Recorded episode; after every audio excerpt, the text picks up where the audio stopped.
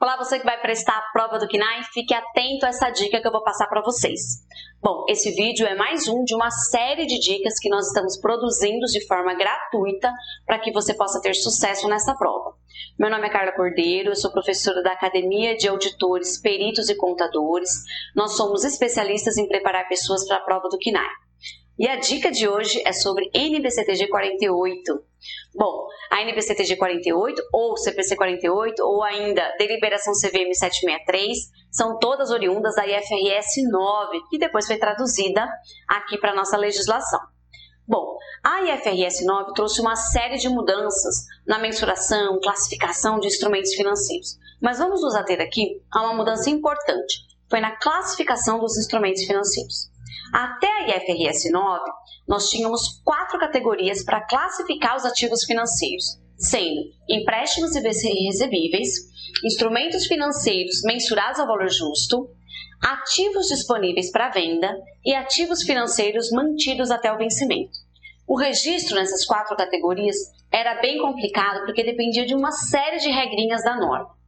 Agora, com a IFRS 9, a classificação mudou. Nós temos apenas 2 categorias, que são ativos financeiros mensurados ao custo amortizado e ativos financeiros mensurados ao valor justo, com o resultado contabilizado em contrapartida de lucros e perdas ou de outros resultados abrangentes. A classificação nessas 2 categorias agora depende de 2 fatores: o modelo de negócio da entidade e as características de fluxo de caixa do instrumento. Em relação ao modelo de negócio, a gente tem basicamente 2 modelos de negócio em que as entidades podem se encaixar. O primeiro é aquela entidade em que ela espera, ela trabalha com o instrumento financeiro para receber os fluxos de caixa do instrumento. Por exemplo, uma empresa que faz uma aplicação financeira em CDB e espera receber o principal e juros daquela aplicação. O outro modelo de negócio é daquela entidade em que, além dela receber os fluxos de caixa do instrumento, ela também espera obter ganhos com esse instrumento pela comercialização, compra e venda do instrumento financeiro no mercado.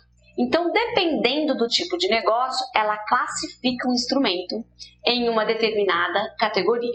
Se a entidade trabalha com compra e venda do instrumento financeiro, além de receber os fluxos, ela deve classificar esse tipo de instrumento financeiro como instrumento financeiro mensurado a valor justo. Agora, além do aspecto do modelo de negócio, a gente tem que avaliar as características dos fluxos de caixa do instrumento, porque muitas vezes o instrumento não permite à entidade fazer as previsões de fluxo de caixa. Então, como é que ela vai registrar um instrumento ao custo amortizado se ela não consegue fazer previsibilidade em relação ao fluxo de caixa?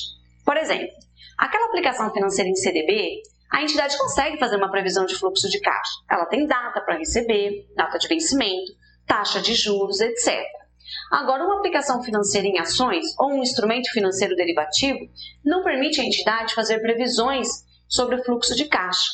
Então, se a entidade não consegue fazer previsões de fluxo de caixa porque os seus termos contratuais não lhe dão subsídio para isso, então se ela não consegue fazer essas previsões de fluxo de caixa, esse instrumento financeiro precisa ser classificado como instrumento financeiro avaliado ao valor justo. Portanto, na hora de classificar um instrumento financeiro, a entidade precisa considerar qual o seu modelo de negócio e qual a característica de fluxo de caixa do meu instrumento.